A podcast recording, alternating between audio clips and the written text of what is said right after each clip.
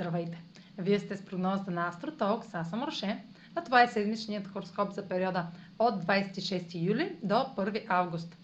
На 29 юли е опозицията между Марс и ретрограден Юпитер в Водолей. Определено ще имате възможност да поемете инициатива и да впрегнете сили в нещо, за което знаете вече много повече. Действията и изборите могат да бъдат силно преувеличени, което предполага големи крачки или крайно завишени заключения. Възможности появили се от началото на годината и особено от края на март до средата на май да се върнат за преразглеждане.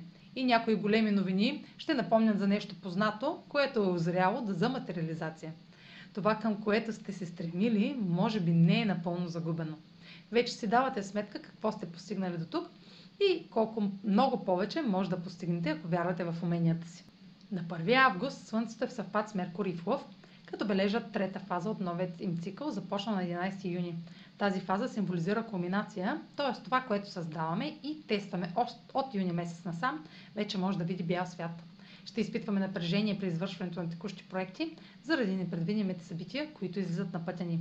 Сега е моментът да спечелим от креативните си умения. Може да чуем важни новини, или да проведем важни срещи и подпишем официални договори на този ден. А сега проследете как ще се отразят тези енергийни влияния на вашия асцендент и вашия зодиакален знак. Седмична прогноза за асцендент Овен и за зодия Овен. Марс в опозиция с Юпитер във Водолей могат да ви насърчат да творите, да измисляте нови начини на удоволствие или занимания с деца, докато получавате повече приятелска подкрепа и социална свобода. Изразяването на страстно ново хоби може да достигне до широка аудитория и да ви отвори за нови възможности, за които може би вече сте мислили.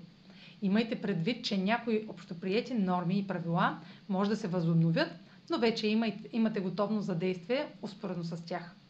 Меркурий в съвпад с Слънцето попада в сферата на себеизявата и може да предизвика драматични изказвания, романтични или творчески, които са предназначени да привлекат вниманието и със сигурност ще го.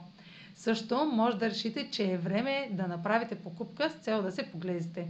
Може също така да бъдете известени за нови креативни начини, с които да печелите.